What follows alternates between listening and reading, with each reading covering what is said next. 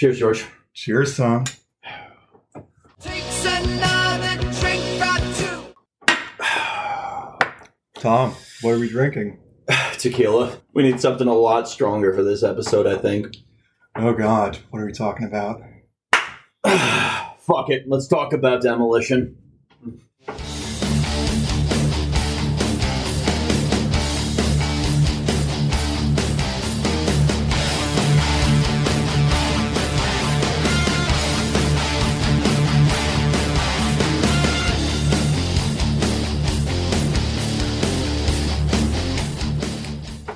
Hey, Tom, Hey, George. want to hear some shit? Bring it on. one on one. oh, All right, All right. listeners, we've reached that point, and we are going to cover every Priest song at some point if we have a run that long. Mhm. So here it is. It's time to talk about Judas Priest without Rob Halford. And if you aren't super familiar with the band, you might have just gotten your mind blown. But there were two Judas Priest albums in the 1990s and early 2000s. Like two entire ass albums. yeah, long albums for that matter, Mm. with another guy named Tim Owens, nicknamed the Ripper. And if you have not heard these two albums, well, consider yourself lucky. so, this is in the era directly after Painkiller when Rob left to focus on his other musical endeavors, which were a solo project, and I think. A few different solo projects. Okay, one of them was Fight, right? Fight 2wo, and then Halford. Yeah. and not all of them were as successful. Obviously, nothing as successful as Priest. Mm. A couple of those solo albums, pretty damn good. Some of them, not so much. But that's what Rob was doing from the early 90s to the early 2000s. And meanwhile, what was Priest doing? Bullshit. Some friggin' Wimp Biscuit shit. Ugh. Well, you know, you also have to consider the wasteland that was the metal scene from roughly 1995 up until about 2004, give or Sure. take. You And listen, in the extreme metal scene, you might have had some really good doom, death, black metal albums. Mhm. But even by the early 2000s, that creative well was drying up, and you were left with a pretty uninteresting time in metal history. it was really sort of a lull. It was like kind of like a a wasteland almost because you got to understand if you weren't there, it doesn't make any sense, but at the time this is the way it was. The scene had been absolutely dominated by the nu metal bands of the 90s. There was Limp Bizkit and Korn and Dope and Mudvayne and, And Coal Chamber. Oh, which my fiance actually loves Coal Chamber. So no judgment. none whatsoever. You like what you like. Yeah. So the the thing is, is that these were the bands that were suffocating the scene, and there was a big vacuum during that time. And bands were trying to catch on, and it was a time where there was a lot of trend chasing.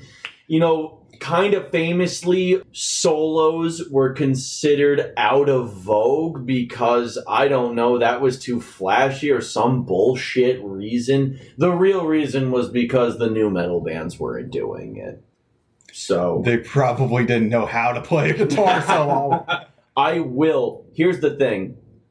I will contend to the end of time that Wes Borland, who was the guitar player for Limp Bizkit, is an immense talent and the best guitar player of that era. I'll go into that some other time, but that dude is a phenomenal guitar player. And I've no- heard that. yeah, just so weird the techniques and um, technology and instrumentation that he incorporated into his playing. But that's neither here nor Yeah. there. We're And here to talk about demolition. Yes.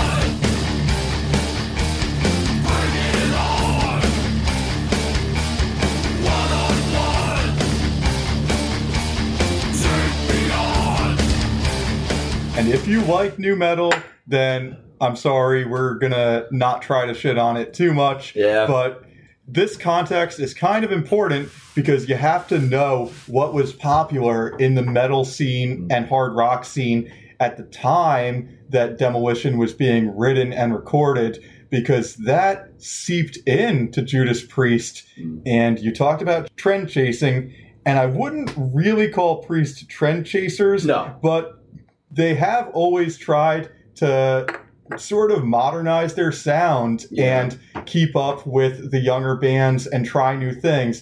And that's why Painkiller had thrash elements, and that worked. So Demolition took cues from what was popular in rock and metal at the time it came out in 01, and that's why you have scratching and feedback and Oh. faux rapping on Demolition. Yeah, and just some of the worst lyrics I've ever heard in my life. And It's a real far cry from Rob Halford sitting in the recording studio with rhyming dictionaries and thesauruses in his lap. yeah, well, that's because Tim Owens farted these lyrics out. Yeah, hey, I don't, I don't think he deserves any of the blame. He wasn't even allowed to write songs. The- we'll- we'll, call out Glenn Tipton for his crappy lyrics on this one. There's a reason that Rob wrote the lyrics and all the other shit. Glenn, stay with the guitar, buddy. Just stay in your lane. So, I will say it was an interesting point that you brought up is that, yeah, they aren't trend chasers, but to one extent or another, every band is influenced in one way or another by what is going on in the scene at the time. That's not trend chasing. There's a difference between deriving influence and straight up going after something because, hey, that's what everyone else is doing. And as not good as demolition is, they really were kind of feeding off of the scene at the time. You know, bands gotta stay relevant. And this was just what the scene was at the time. You have to understand it's not a reflection necessarily of Priest, but more so what metal was going through in this era. That's right. Well, I think it's about time, Tom, that we get into this song and break it Yeah, down. dude, can you play that opening riff for me? Just the very few seconds of this song, because it's something that I really wanted to talk about. Let's start with the very beginning with that. I don't know what they were going for. it, it- it's noise. We'll call it noise at the beginning. Love it.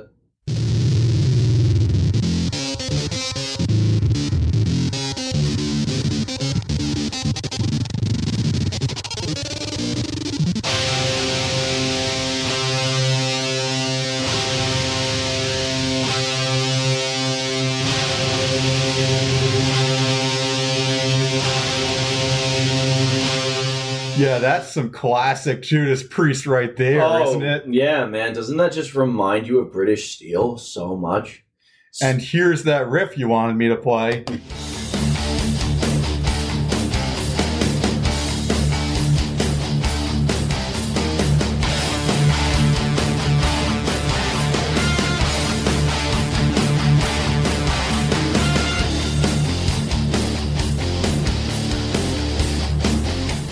The very intro of that song is an octave chord played over what sounds like a line 6 amp on insane setting with the gain turned all the way up. If you're not a guitar file, then what what does that mean, Tom? So what that means is essentially that the notes don't have any definition to them whatsoever because the amp is going through such a feedback cycle that it gets completely distorted.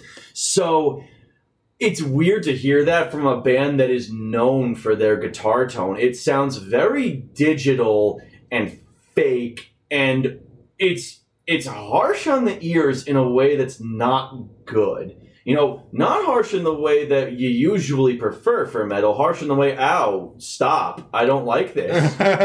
Please don't. So I have all these clips chopped up from the song of the different parts. They're all labeled verse one, chorus one, so on. I labeled this section WTF is this. Let's hear it.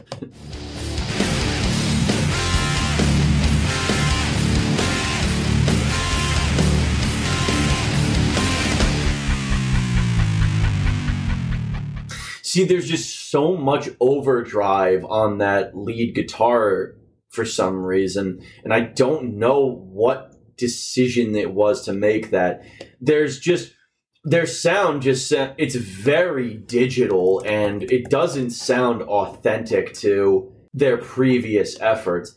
You ever listen to their live performances on the British Steel tour? They've got some legendary tone coming out of those amps. Yes, they do. This is just fucking awful.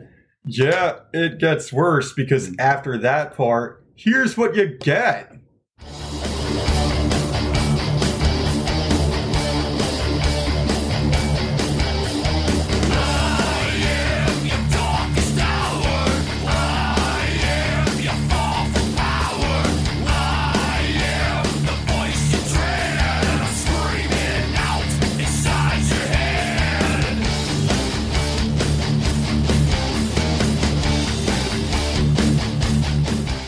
Tone, dude, it sounds like it's coming from the speakers of a 30 year old cell phone. Yeah, well, this is the point I was getting to is that so there's a stereotype in specifically in metal guitar playing of a 13 year old guitar player discovering drop D tuning and drop tuning his BC Rich Warlock, running it through a line 6 amp and turning it up to insane. And then running that through a line through a metal zone pedal. Tom, that And- sounds like us hanging out in your basement in Ninth grade. well, yeah, because that was me. So I know from experience. So asshole. so so, so I know what I'm talking about when I say that there's way too much gain on those guitars. Uh, and I, production quality is laughable. yeah. Um, and the riff itself is very uninspired.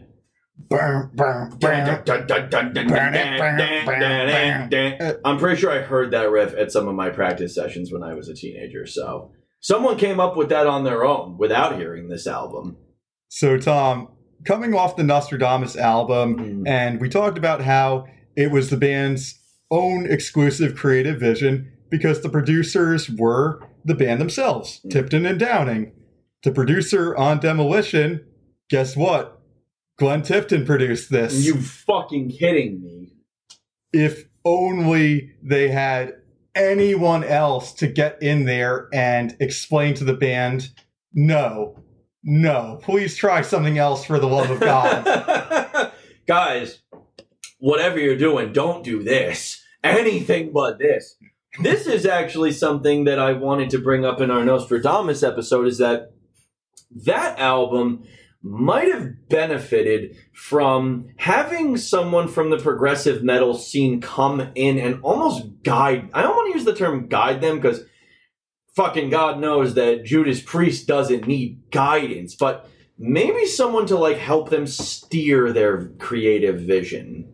The best bands in history have had producers. Yeah. All of Priest's classic albums were pr- produced by Tom Allom, and Firepower was co produced by Tom Allom as an aside. So, having a good producer in your field can be of enormous benefit to you. Yeah, this is a good example of what happens when you don't have that producer by your side.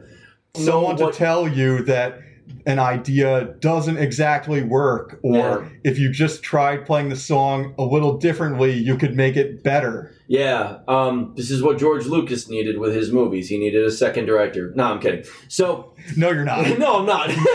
that's just what everyone. Yeah. Exe- uh, that's just objective fact. I had to throw that in there. I'm so sorry to our listeners.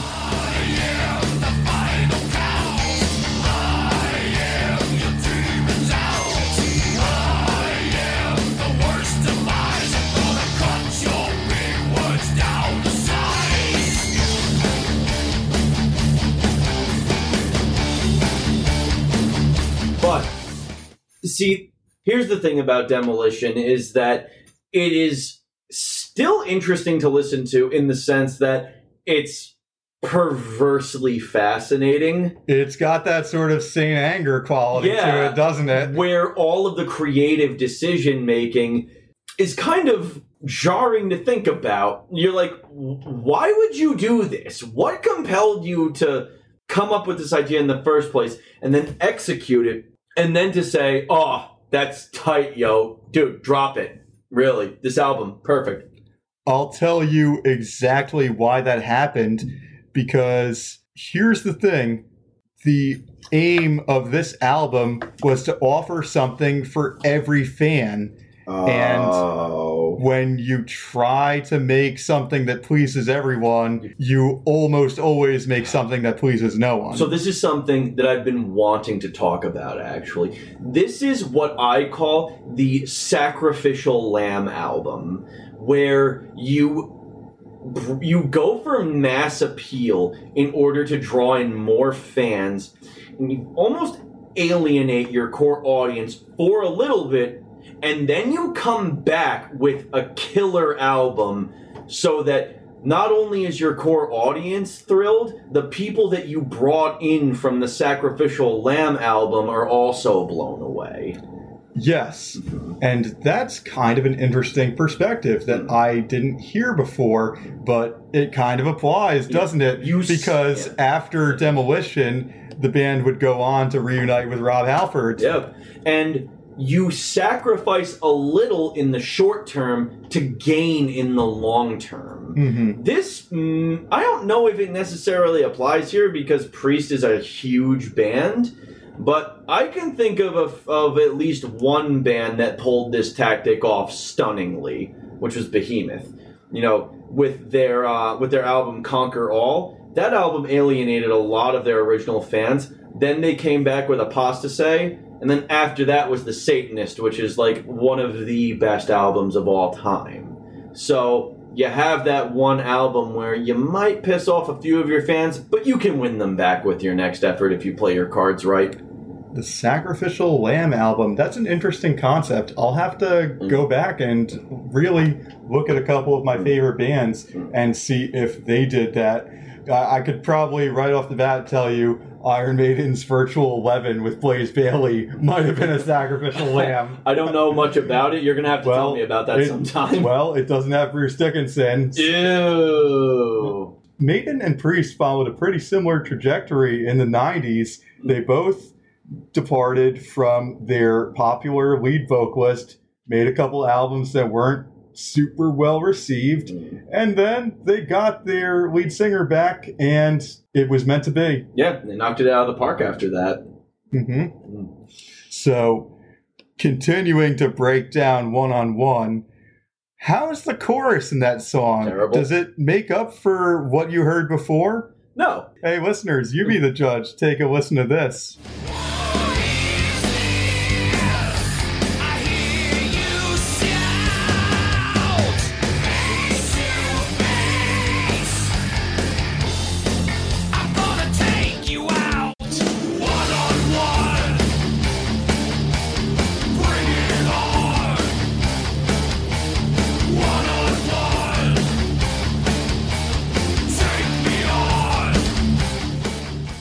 And as we're hearing that, Tom is about to pour a little more of that tequila. And honestly, I welcome it at you, this point. do you need another shot? I think we both do. Okay, great. Here we go. That chorus makes me roll my eyes just all the way to the back of my head. Tom, it's like Halford says in that clip we play every song takes another drink or two. And this episode definitely takes two. Cheers. That's my third shot, so. There you go. Oh my god. The so guitar parts in that chorus don't differentiate themselves from the guitars in the verses. It sounds way too much alike, and that's why one on one gets so dull and repetitive so quickly, and the chorus doesn't bring in that extra boost of energy that a chorus should. It doesn't save the song. Yeah, if anything, you know, it continues the monotony of it. It does. and you just it, it you're absolutely right when you say that the chorus is supposed to really amp up it's supposed to take the song up to another level and take the audience with it and this just doesn't do it do you know what this song is What? this is a worse version of blacklist by exodus think about it like it's almost got the same structure musically and almost the same theme except lamer. Like it's the mid-tempo stomp of the pacing and it's the don't mess with me Yeah. sort of lyrical vibe. Yeah. But it's not good unfortunately. No and fucking poor tim owens is just doomed to be a top tier vocalist perpetually stuck in like mid to low tier albums. That dude is cursed man. I don't know what it is with him. Whether he chooses it or it just happens by chance. Well i'm sure that he's just drawing his tears on dollar bills from Yeah, Judas Priest right? royalties. Oh no some asshole on the internet said i suck. Hey I, you won't ever hear me say tim owens sucks no This- he doesn't this Like- album this album might suck but he's probably the best part of it Well, here's the thing about Tim Owens is that you hear him live on their older work and he's killing it. That dude, he's a great vocalist, and that's what very I'm, good That's what I'm saying. As a vocalist, he's phenomenal. I don't know that I've heard him play on an album that is really stunning. My first exposure to him was through Iced Earth. Yup. Um, what the hell was that album? Framing Armageddon that he played on? Uh, he had two. There was Oh. that and Glorious Burden. That was the American Civil War concept album. Gotcha. And that one was very good. Framing Armageddon, that one was pretty boring, I think. I've heard Framing Armageddon. I haven't heard Glorious Burden. Then again, I haven't heard all that much Iced Earth. But And I don't plan to in the future. Uh, let's not go down a rabbit hole yeah, there. we're gonna we're gonna no, we're no. keeping this apolitical. We're not getting into it. But the point is, is that I know of Tim Owens as a vocalist, and he has incredibly dynamic range and ability. It's not very well explored on this song. No, it's not, is it? He stays in the same key for pretty much the whole time. Hmm. He gets a good scream or two. That's about it for him in this song. and he doesn't really have any good lyrics to sing either. You know, Yeah, this not is- not to his fault. Yeah. Like we said, he was not even allowed No, to write any songs in he's- Priest, he's not the lyricist of Priest. He was the vocalist. right? And you know, when you get someone writing lyrics who isn't the actual vocalist, it's usually going to sound pretty awkward because the guitar player is not writing lyrics with the intention in mind for it to flow off the tongue because hey it's not his problem if it doesn't sound good that's Yeah. someone else's problem to worry about yeah, well, take it from me. I mean, I'm a guitarist. I'm a terrible lyricist. on that note look at a band like iron maiden and you know that their songwriting credits are by all different members of the band and the songs that bruce dickinson writes they always have better lyrics steve harris's songs his lyrics are very wordy and they don't seem to flow off the tongue Yeah. and they don't always have a rhyme or a reason behind them like a song like hallowed be thy name then when you see that your time is closer maybe then you'll start to understand Mm. like amazing masterpiece of a song but those lyrics don't flow as well as other songs. There's one particular part in this song where that really sticks out, and it is the bridge right before the final verse where Tim is just rattling off lyrics and there's no proper rhythm or syntax to any of it. It sounds True. so forced. Let's let's play a clip of that.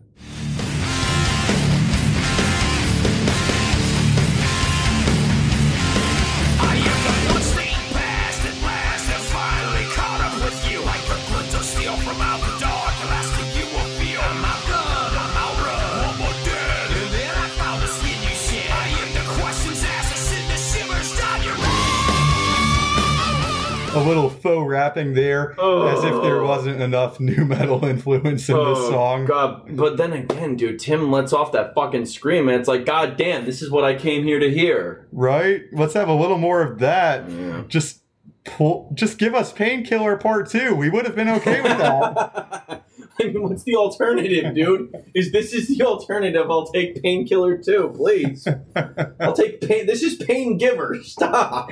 Oh shit. Oh, we're having, I'm having a little too much fun with this one. Tom, it's very telling that the live version of this song is a full minute and a half shorter. Oh, it's true. Live in London, released 2003, a full show from the Demolition Tour, live CD, live DVD. Overall, it's a good live album. Mm. Uh, listen to listen to that version.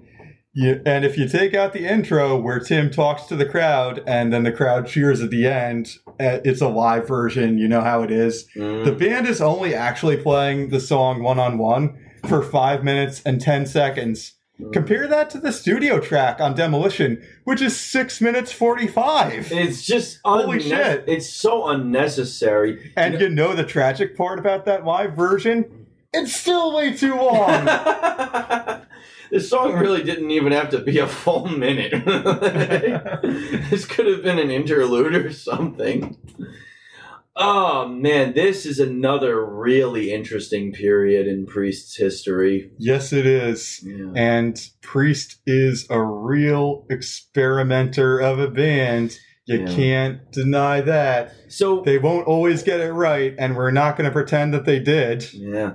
So here's the thing that I find really interesting is that the members, the people who make up a band, influence the way the band plays and the way they write, whether or not they actually contribute to the songwriting process.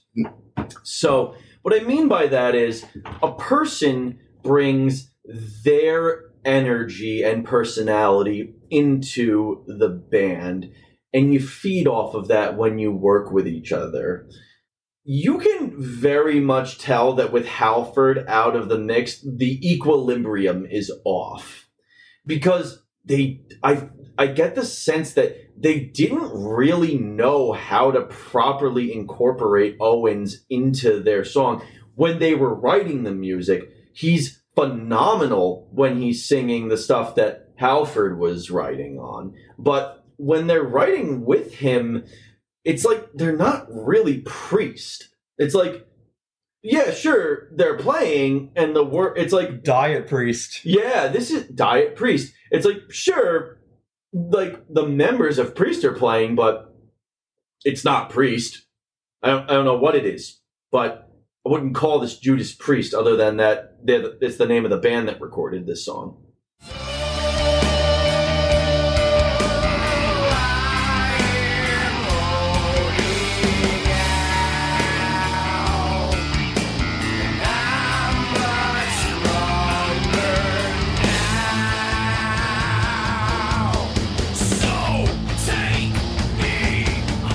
Isn't it just as telling that Priest has never played a single Tim Owens song live with Halford in the band? He said he's not opposed to it, but who would really want to hear it as a fan? Well, that's the thing. It's like, what do either off of Demolition or Jugulator? What do these songs offer the listener? I've heard people make the case online that if Jugulator and Demolition were released by a band under another name, they would be considered classics. Yeah. That these are objectively good albums. I'm sorry, I'm not 100% sure I can get behind that and agree with you. What do you like about this song? What about this song would make you want to hear it as opposed to the 100 plus amazing songs the band recorded with Halford? I gotta make a confession here is that I'm actually I kind of really love Jugulator because there's some pretty heavy riffs going on in there. It's just like there's a lot of cheese and cringe inducing shit that just makes me like sink all the way down into my chair. But you know why the some riffs. Well, oh, go on. No, I was just gonna say some of the riffs are bangers. You know why the riffs on Jugulator are so great? Why? Because all of them are from Pantera albums. okay, well that'll definitely do it. uh, uh, I I make fun, but Jugulator not too bad. There's some good stuff on I there. mean, it is called it is called Jugulator. it's pretty fucking lame. Uh, Jugulator not too bad. Pretty decent. There's some good songs. Mm. Demolition. I I don't think I can say the same. I do want to say though that I actually read an interview with Owens where he feels like his his his era of the band has pretty much been erased at this point, and that's kind of sad. That's not wrong. It's not, but I also have to consider this guy's perspective. He started out as the vocalist in a Priest cover band and Yes, he then got to play with the real band. That's a dream come true. Yeah. How stoked do you think that guy probably was? he gave it his all and if these songs are not going to be remembered as part of priest history it will not be uh, his fault whatsoever No, not at all. And that's the thing. It's like he was literally it's like don't shoot the messenger, dude. He was just the guy delivering the lyrics. He didn't write any of this. right and i've heard someone on the talking maiden podcast make this exact comparison if you're a sports fan at all you know you've got your starting lineup and you've got your bench or your backup players and you need those bench players because at some point during the season, one of your stars is going to get hurt, and you need your backup players to come in and get you over the hump. And Tim Owens, he did a great job of that. The band was still killing it live. If you're going to listen to the Tim Owens era, I would highly recommend that you seek out the two live albums he did with the band Yeah. especially because, like I said, that version of one on one is a minute and a half shorter. a minute and a half more merciful. you know, like actually, his rendition of Metal Gods is probably it's one of my favorite live versions of that song. I think that this band has always had a, a talent for seeking out talent. yeah, And Owens is no exception to that rule. Um, you know, in some ways, I actually think he's almost a, in some ways, almost a better vocalist than Rob Halford. You're comparing apples to oranges because Halford is legendary and also amazing, but there are some areas where Owens can do things where he can't, Owens can hit those high notes with more regularity. and he can I, sustain them more.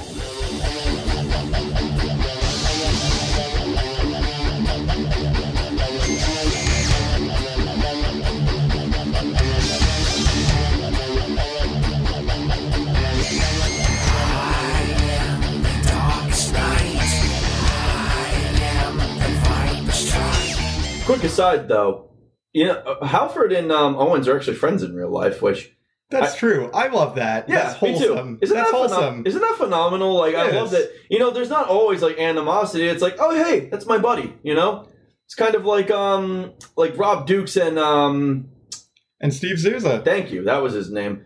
Oh yeah, um, Sure. they're like buddies. I saw them on a podcast together. I'm like, oh look at them getting along. Blaze Bayley is still friends with Iron Maiden. Even in his newest album that came out this year, he credits several Iron Maiden band members, including Bruce Dickinson, in the thank you section. That's great. You know, personally, I wouldn't even be opposed to Owens like coming back for a tour with Priest at some point.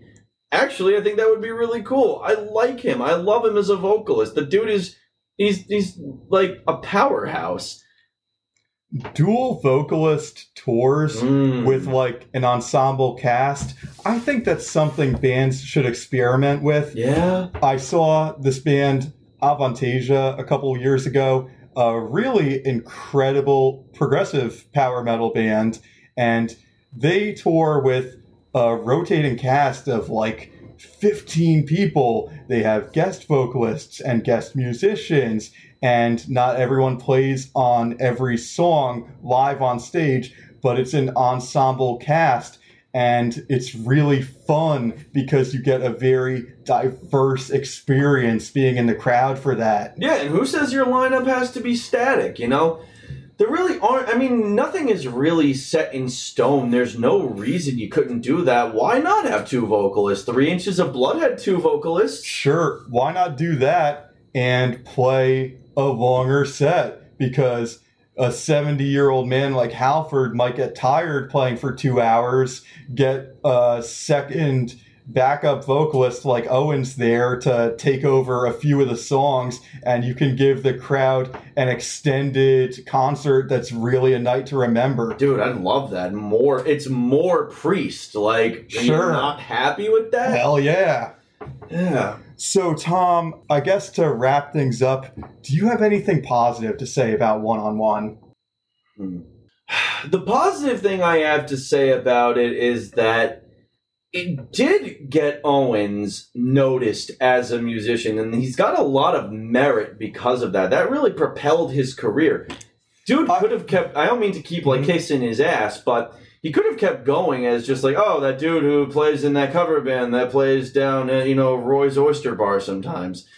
And instead, now he's, you know, he's got a pretty decent career under his belt as a metal vocalist. Yeah, I would agree with you in saying that Owen's tenure with Judas Priest as a whole was a positive for him. Yeah. Uh, do you have anything positive to say specifically about one on one? No. I mean, listen, the point I always bring up in every song is that it's not lacking. No matter what pre song you're lack you're listening to, it's never lacking for good solos, and the solos on in one on one are still fucking great. So Dude, I was listening to one on one for maybe the 20th time in preparation for this episode, mm-hmm. and I was shocked to discover that the song does, in fact, have a guitar solo. I didn't believe you at first until I went back and listened to it, and I was like, "Oh shit, there they are." Do you ever hear a song and when it ends, you have zero memory of what you just heard? The solo gets lost in how dull the rest of the song is. I know. Because just a couple minutes in, you're already zoned out. Well, that's exactly it. It's like the song has already lost your attention. So, so it, like play the solos though, if you would. I will.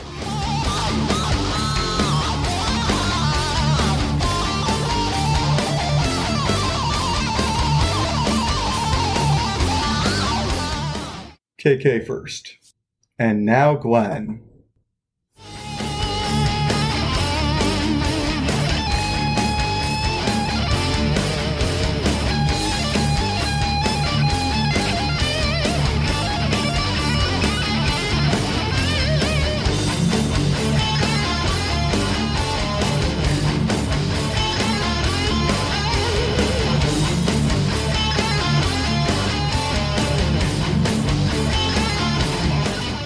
So, first of all, I can barely recognize the difference between the KK and Glenn solos there. They sound don't almost identical. they don't do a great job of differentiating themselves from each other in that song.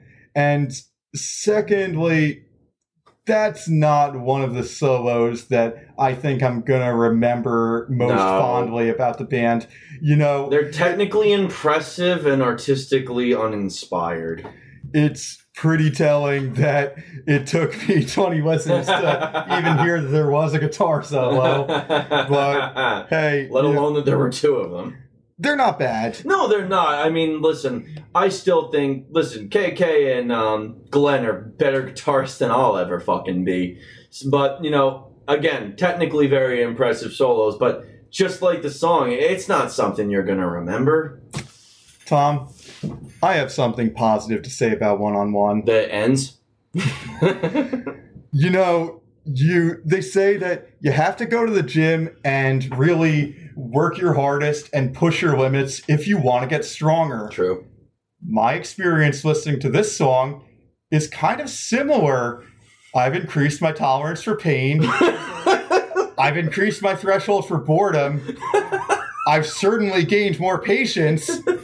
So maybe I've become a slightly better person because of this song. it's like But that, of course, that only happened because the song is fucking terrible. it's like dude it's like going through conditioning in martial arts you're just a stronger person now but you still had to go through all that pain like Tom, is this the worst Judas Priest song? i don't know i haven't heard all of them so it's hard to tell Maybe. maybe it's a strong contender at present Is it the worst Judas Priest song you've heard? oh hell yeah like, as far as priest songs i've actually heard yes I think this might be the worst Priest song. And if it's not this, it's something else from Demolition. oh god what I- could be worse than this I would sooner put a drill inside my own ear and set it to maximum power than put in earbuds and listening to Demolition from front to back.